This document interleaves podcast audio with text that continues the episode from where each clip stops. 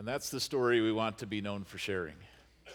God's love and how he can transform even the most hard of hearts or difficult or impossible of situations. I know that in my own experience, and I know a lot of you have had experiences just the same, seeing how the gospel, the good news about Jesus and his way of life, has revolutionized everything about you and set you on a new path. If you haven't had that experience, I encourage you to take a step forward toward God today and get to know his love.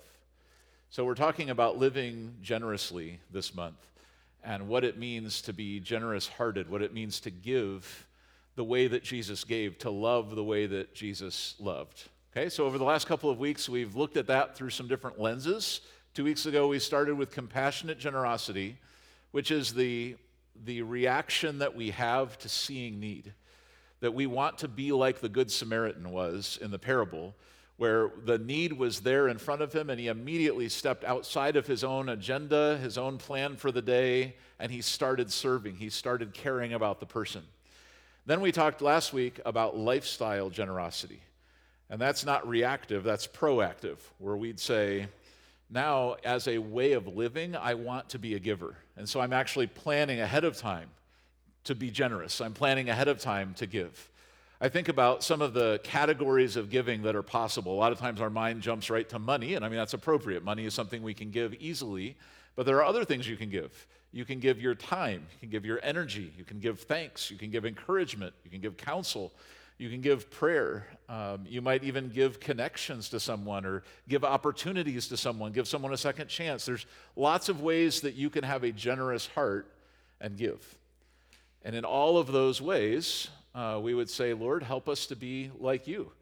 The fact that our world is full of needs just means to us the world is full of opportunities to give, to be generous. So today we're going to add to our lexicon here of styles of giving, approaches to giving. Before we do, just remember why we would talk about this. Why is it so important to think about generosity? Ultimately, it's because we're mirroring our lives after God himself, right? And we know that God so loved the world, what did he do? He gave. And in the same way, we follow him. We say, Lord, we want to give. We want to give the best of what we have. We want to use our lives not just for their own benefit, like not just for us. Instead, we want to turn around and become literally channels of blessing to other people. Lord, as you give to us, help us to give to others. So generosity helps us keep perspective on that. I think generosity also helps us enjoy our work, because we realize we're not just working for our own good. The more that we work, the more we produce, the more we have to share. And that can add a lot of joy even to mundane tasks that we have to accomplish. Generosity helps us extend God's love. It's actually the way that we do that. God has loved us so much. How do we love the next person? Well, we're generous. We think my life is not just to serve myself anymore. I want to serve this other person. And those expressions of love make your Christian life, your Christian experience come alive, because that's when you're actually acting like Jesus. So in our lexicon of terms, we've got compassionate giving, we have lifestyle giving. Here's the next one, strategic giving. Okay, that's when I think about completing our mission rather than only contributing to good things. Now, how many of you are familiar with the Love Languages book? A lot of times when you're married, you read that or whatever, and you find out different people are motivated by different things. Some people's love language is gift-giving. Other people, they need words of encouragement. I have a love language that's not listed in the book. My love language is strategic planning. Man, who's with me on that? Isn't it fun to have strategy? Isn't it fun to know why you're doing what you're doing? I love that, all right? So if you're not motivated by that, you'll have to bear with my excitement for the next few minutes. Because this is what I love to think about. And that's why strategic giving, to me, I light up and go, wow, tell me more. Because, of course, I want to be a compassionate giver, and I want to give as a matter of lifestyle and obedience to God, but I actually want to know that something good is happening as a result of the giving. Right? I want to feel like it's strategic somehow, that it's accomplishing a purpose, that the mission that God has for life is being, in some tiny way, completed because of what I'm getting to contribute. So to start that discussion, I'd like you to turn in the Bible to 2 Corinthians chapter 5. 2 Corinthians 5 is when the Apostle Paul is essentially defending his ministry. People in the Church of Corinth were hearing lots of different voices, lots of competing narratives out there, not all that different than now, and they were essentially asking Paul, hey, why should we listen to you? And Paul was saying, well, not only was I the person that brought the gospel your way, and God has commissioned me, God has given me this task to share. So here we read a little bit of that defense of him saying why we should listen to him. But in reading that, we also read a little mirror back about our own job description as a Christian. Okay, so chapter 5, verse 17, we'll pick it up there. After talking about the gospel and talking about the joy of knowing Jesus and what it means to step into eternity, what it means to count on eternity instead of just this temporal world and this temporal body, he says, this means that anyone who belongs to Christ has become a new person. The old life is gone and the new life has begun. Hey, and anybody who has a Christian testimony, you know about this, right? You'd say, that's the good news. The good news is not just that there are facts about the Bible or the gospel that I need to know. The good news is that change is actually possible, that I can be made a new person because of God's love and grace, because of what Jesus did on the cross and when he rose from the dead. That changes me. Lord, that's good news. So I look at that and I say, wow, that's what we're fighting for. That's what we're living for, that new life that begins when Jesus takes a hold of us. But then look at verse 18.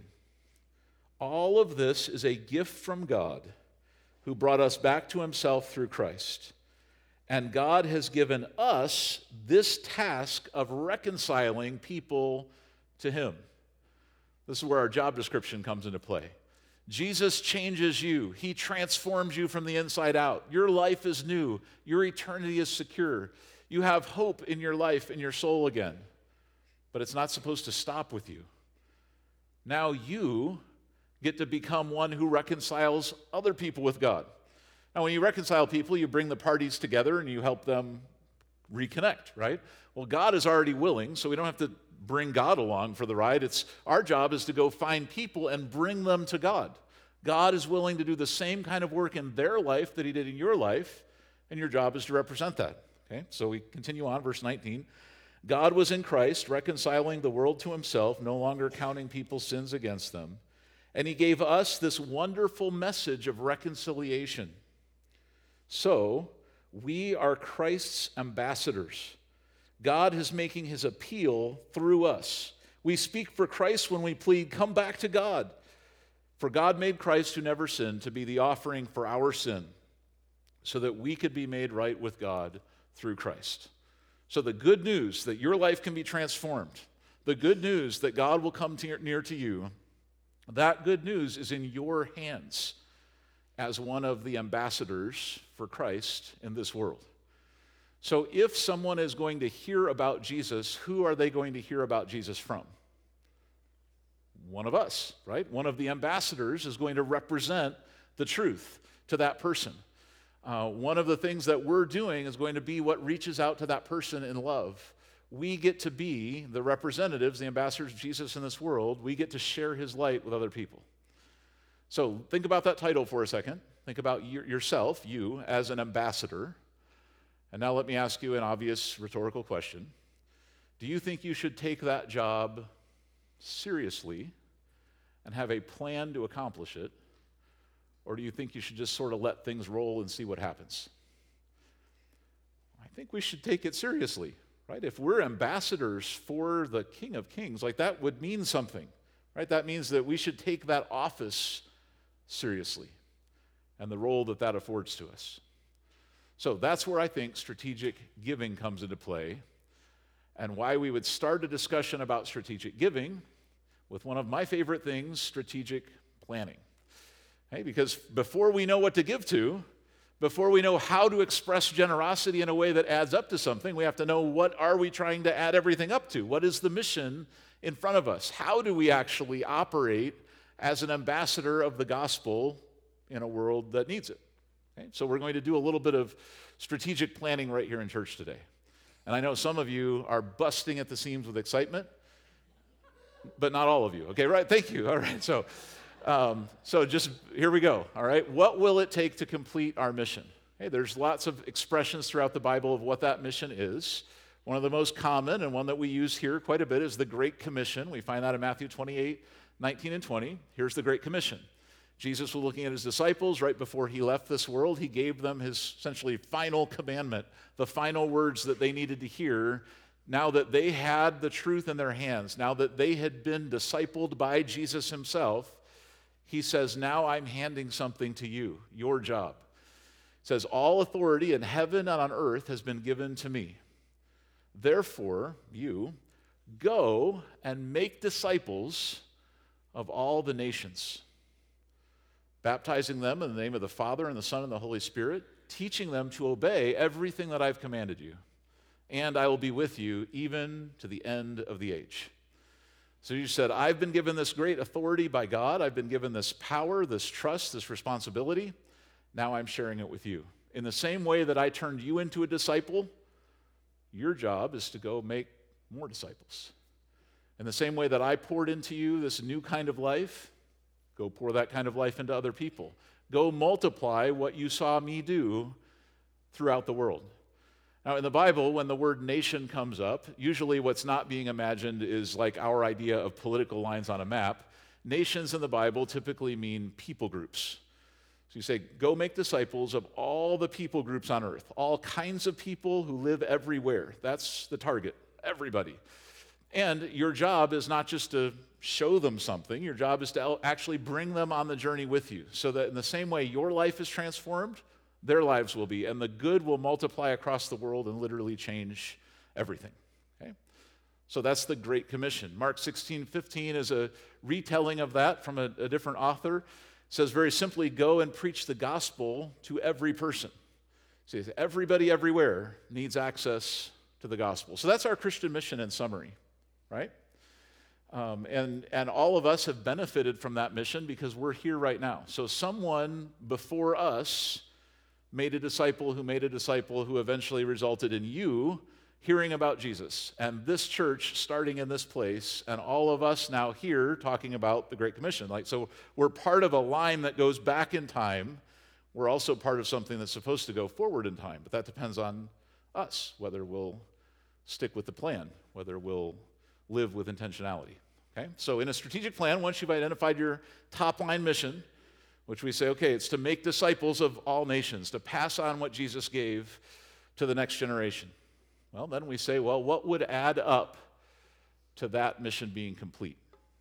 And here's where you mathematicians get to have a little fun with strategic planning, because actually, when you make a strategic plan, whether it's for a business or your family or a church or whatever it is, a strategic plan is actually a little bit like a big math problem. Because you're looking at the mission and you're saying, what would we have to do to add up to the mission being accomplished? That's really all it is. So typically you identify what are the big categories, what are the goals that we would have to set? And if we could say, man, we hit all those goals, well, then we accomplished our mission. That's a good strategic plan. So let's think about the Great Commission as a strategic plan, as the top line. What would we have to do in this year, 2022, to be able to say, hey, the Great Commission has been completed? Hey, I've got 4 goal areas. The first one is that there would have to be clear gospel access for every people group on earth, right? If we're going to make disciples of all the nations, then that means that every nation needs some disciples made. So every people group on earth would need access to the gospel. So do you have access to the gospel? Does our people group right here have access to the gospel? Yes, okay. Could you even maybe extend that out and say, does our community, like the people group that live around us, do they have access? Sure. Is that true everywhere on earth right now? Does every person on earth, does every community, does every people group have access to the gospel? They could find it if they wanted to? Not actually. There are vast swaths of the human population that today don't have gospel access for a variety of reasons. Some of them are political. There are some countries that are completely closed off and hostile to Christianity. And so many of the people who grow up in those countries never meet a Christian, never hear anything about the gospel. There are also language groups that don't have the Bible translated into their own language. So their gospel access is limited at best. There are also people who live in sub-communities, even in countries where you'd say, well, maybe they have the freedom to talk about the gospel, but somehow in that sub-community, no one is really sharing Jesus. So certainly there are people, groups around the world that need gospel access. So if we're going to accomplish our top-line mission, we have to address that, right? Goal area one. Here's goal area two. A life-giving church in every neighborhood of every nation. So if everyone's going to become a disciple, the church doesn't really have anything to do with buildings in this context, and it's not even about organizations that we would say, oh, that's like a church organization. This is just groups of Christians who are following Jesus. Every neighborhood would need a group like that in order to make disciples in that neighborhood.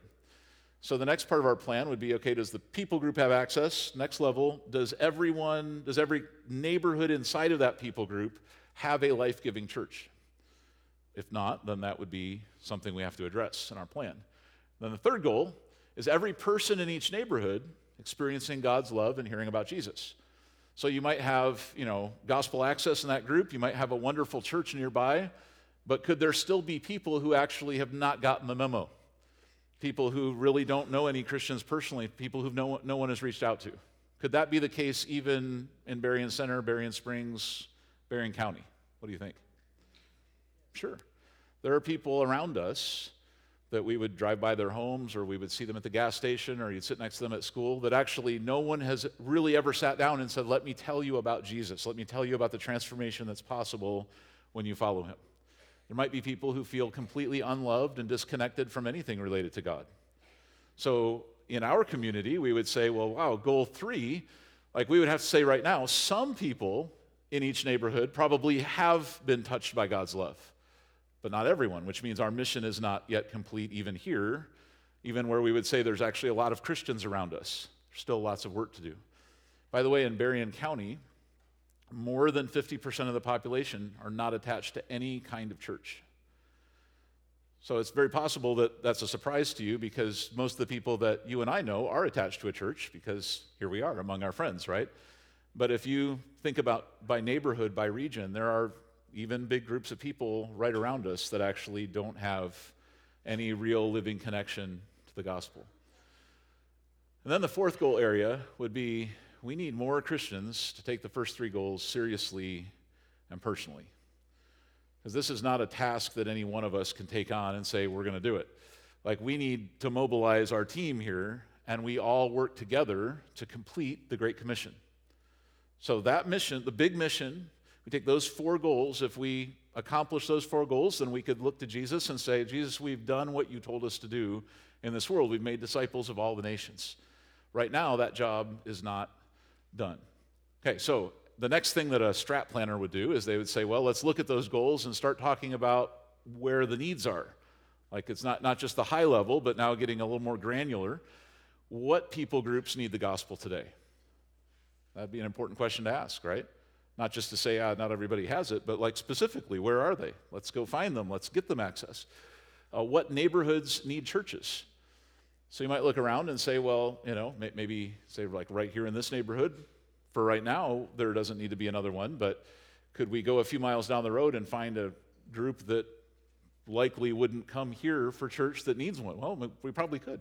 You could also go to places around the world where you could walk for miles and miles and not find any other Christians, and so they would need a lot of churches to be planted in those places. Who in my neighborhood or community needs a touch of God's love to hear about Jesus? So you get really specific, and you actually think about your circle of influence. Say, well, the literal neighbors I have, like the houses around me, have they felt God's love through us somehow? Or the people that I'm going to work with, like, do they know I'm a Christian? Have I offered them an opportunity to hear about Jesus through me? Is there some way I could do that? So you start thinking more down in like an action planning level, because now you understand, I know what I'm trying to accomplish overall, and I have a part to play in this. And then who else could I invite to be a part of the mission with me? So a good strategic planner will look at each goal area and ask, how much of this do we need, and how can it happen? So I thought we would practice just a little bit, kind of warm up your thinking, because then I want to release you this week to go do some strategic giving yourself, all right? So just thinking globally first, right? So goal area one, every people group needs access to the gospel. So let's look for a second at the part of the world where most people live and are being born. The highest concentration of human beings live in this picture, right? So China, India, those South Asian nations around that, that's the part of the world, other than Central Africa, that's growing dramatically. And that's the part of the world where the more people don't know about Jesus than do. So you could find whole communities, you might even be able to identify whole nations on that map where either being a Christian is somehow outlawed or culturally very difficult for people. And you would be able to find language groups and people groups and tribes and villages where literally no Christians are there at all. And so you'd say, wow, if we're going to reach the world, if we're going to accomplish the Great Commission in our generation, we'll have to pay a lot of attention to the people in that picture. Okay, then we could zoom down, right? And this is where a lot of like missionary activity comes into play. You zoom down into one specific place or one specific people group and you say, here's a need we've identified. Here's one group that needs the gospel, or one place that needs a new church planting movement, or one leader that we're going to train to help go reach the people. And so as you think about missions, it's all boiling down to like, what's the next target on the map? What's the next checkbox on the checklist towards seeing everyone everywhere, have access to the gospel, and then feeling God's love themselves? Okay, let me show you another place you might be more familiar with. A lot of people live here too, here in our corner of North America. And we would say this people group, all the people that live there, I mean, there are millions of people under that picture, right? Most of them, we would say goal one is accomplished. Most of them have access to the gospel as a people group. But I would ask you, if you were to zoom down one level to goal two, does every neighborhood have a life-giving church?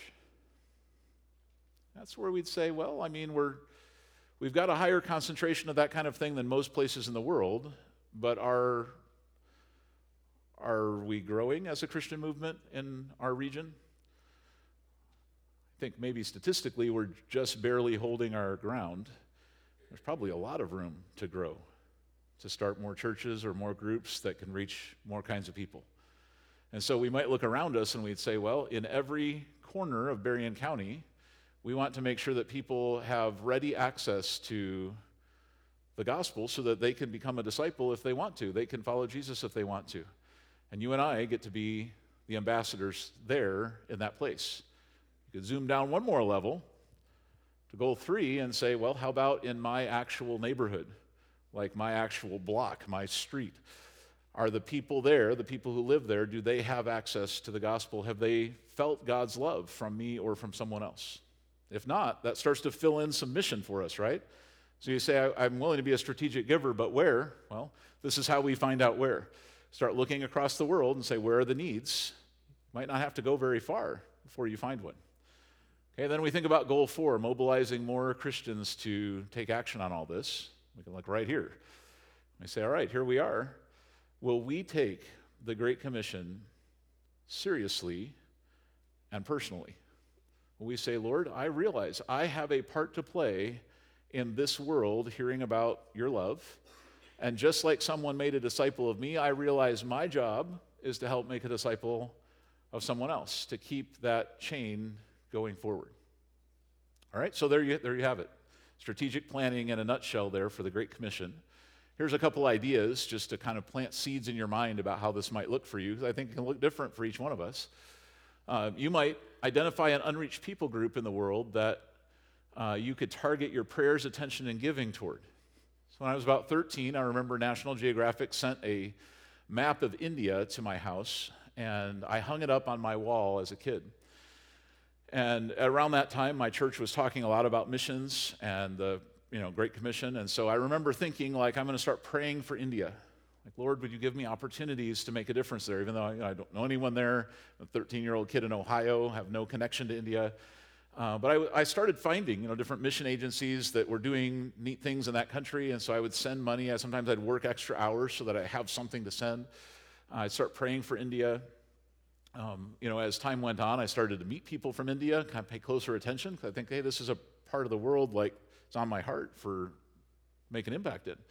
What's really amazing is that as you go forward with that kind of thinking, God starts opening up more and more doors, answering your prayer, giving you opportunities to be a part of things. So for me, one of my focus areas and throughout my life has been that there are vast numbers of unreached people in India, whole communities that still need their first Christian church, and many, many practical humanitarian needs there as well. So for me, that's occupied a lot of my own kind of strategic giving attention, because I say, Lord, there's all sorts of things to do in the world. Would you lead me to the one that I can make a difference in? And the Lord's given me some really neat opportunities to be a part of mission there. You might have a different people group in mind that somehow you have a connection into, or maybe you need to find one of those. Okay, so that's just one area. That would be like the goal area number one type of thinking. You could drop down a level, goal two, be a part of planting churches in neighborhoods or groups that need to be reached. And so that might be where you'd say, hey, we do all we can to support and care for this church. We want it to thrive, but this isn't the end of the story. This is supposed to just be the beginning. So, Lord, where do you want me to share your love with others? What group could I start? What different people group could I reach? Could I be a part of something that would multiply your kingdom? We don't want to just hold ground. We want to always think about how we multiply. Consider which people in your neighborhood still need the gospel. How could you reach out to them? One thing Melissa and I have done, we've lived in a few places since we've been married, and we've always kind of had this thought of like, we want to be ready to respond to the needs of our neighbors. We want to care about our neighbors, but we also don't want to be like really cheesy and weird about sharing our faith with them. I mean, right? It's kind of a strange dynamic when you think about that. So we're always we have our radar up saying, Lord, how do we reach people? A few months ago, a lady knocked on our door from a few doors down, and where we live, there's like a foresty area, and there's houses we really can't see. So this was a person, we didn't even know they lived there. We just knew there was a driveway that led into the forest. So this lady had such a deep need in her life that she had actually gotten to the point of desperation and was knocking on her neighbors' doors asking for help to meet this need. No church family, not a lot of other connections around. Just think, wow, how lonely that would be.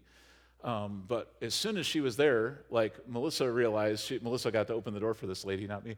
This is the kind of opportunity that we're praying for, right? I mean, usually you think, how do I go initiate a conversation? They were actually coming to us. So we were able to help that lady meet her need a little bit, but also start a friendship, make connections. We want to be light in our area, because we don't want to just be thinking big picture, like, wow, the world out there needs to change, when there are people literally right next door, or like some of you students, there's probably kids like riding the bus next to you or sitting at lunch next to you that have desperate needs like that you could meet as a Jesus representative, as an ambassador for God. All you'd have to do is say, hey, that's my job. Lord, how can I do it? How can I take action? Some of us go to work with people every day that there could be so many open doors if we just decide to take our role seriously and personally. Okay, and then who could you invite to join you in engaging with the mission? It's always a fun question to ask. Okay, this is not about the amount of time, talent, or treasure you can give. So this is not one of those things where you say, oh man, I'm already so busy. There's no way I could fit another thing in. This isn't another thing. This is as part of everything that you would do. You're always saying, my identity is an ambassador for Jesus, whether I'm on a sports team, or I'm working late tonight, or I'm doing housework at home, or wherever I am. I'm always an ambassador, so Lord, would you help me shine light wherever I am? And then every Christian, I think, can actually be a part of all four strategic goals. Don't limit yourself. Don't say, oh, I don't have any connections and internationally or whatever, I wouldn't even know what to do. Just start praying for God to give you opportunity. You'll be amazed at how he will engage you, how he'll give you a mission inside of the Great Commission. It just starts with your heart being willing to become a strategic giver.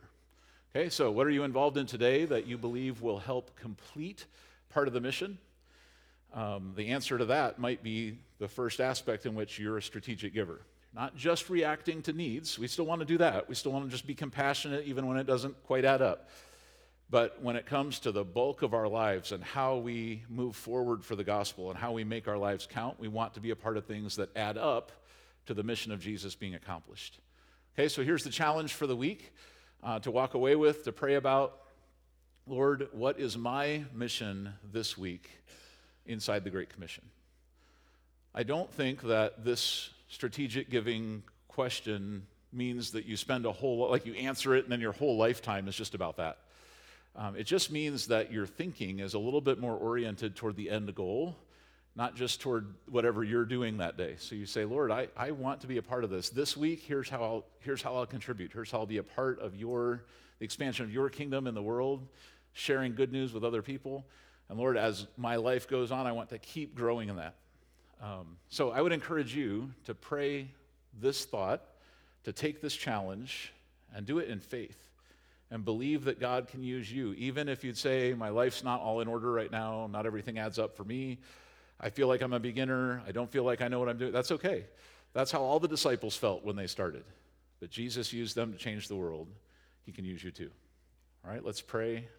Let's ask for his help as we set out to do this. So Lord, we are thankful that you have given us opportunities to share, to love, to be a part of important things. And Lord, you've also clearly outlined for us in the Bible what we're supposed to be about. Regardless of our career path or our interests, we all share a common mission. And Lord, it's to that mission that we want to dedicate the best of ourselves. Would you give us the clarity of mind to know where we should begin, to identify the person around us that needs your love, to see in what ways you want us to be an ambassador right here, right where we live. Lord, would you also bring to our mind some of the places that need your love that right now aren't being reached? Groups of people, neighborhoods, subgroups at school or work. Lord, would you even expand our thinking globally? Point out to us on the map where we should target our attention and our prayer and our giving. Would you give us a mind that matches yours, Lord, that you see this world full of potential, full of people, many sheep without a shepherd, many who need to meet you for the first time, many who need a touch of your love and blessing in their life. And Lord, you've called us to bring that love and blessing to them. So would you guide us in this pursuit? In Jesus' name.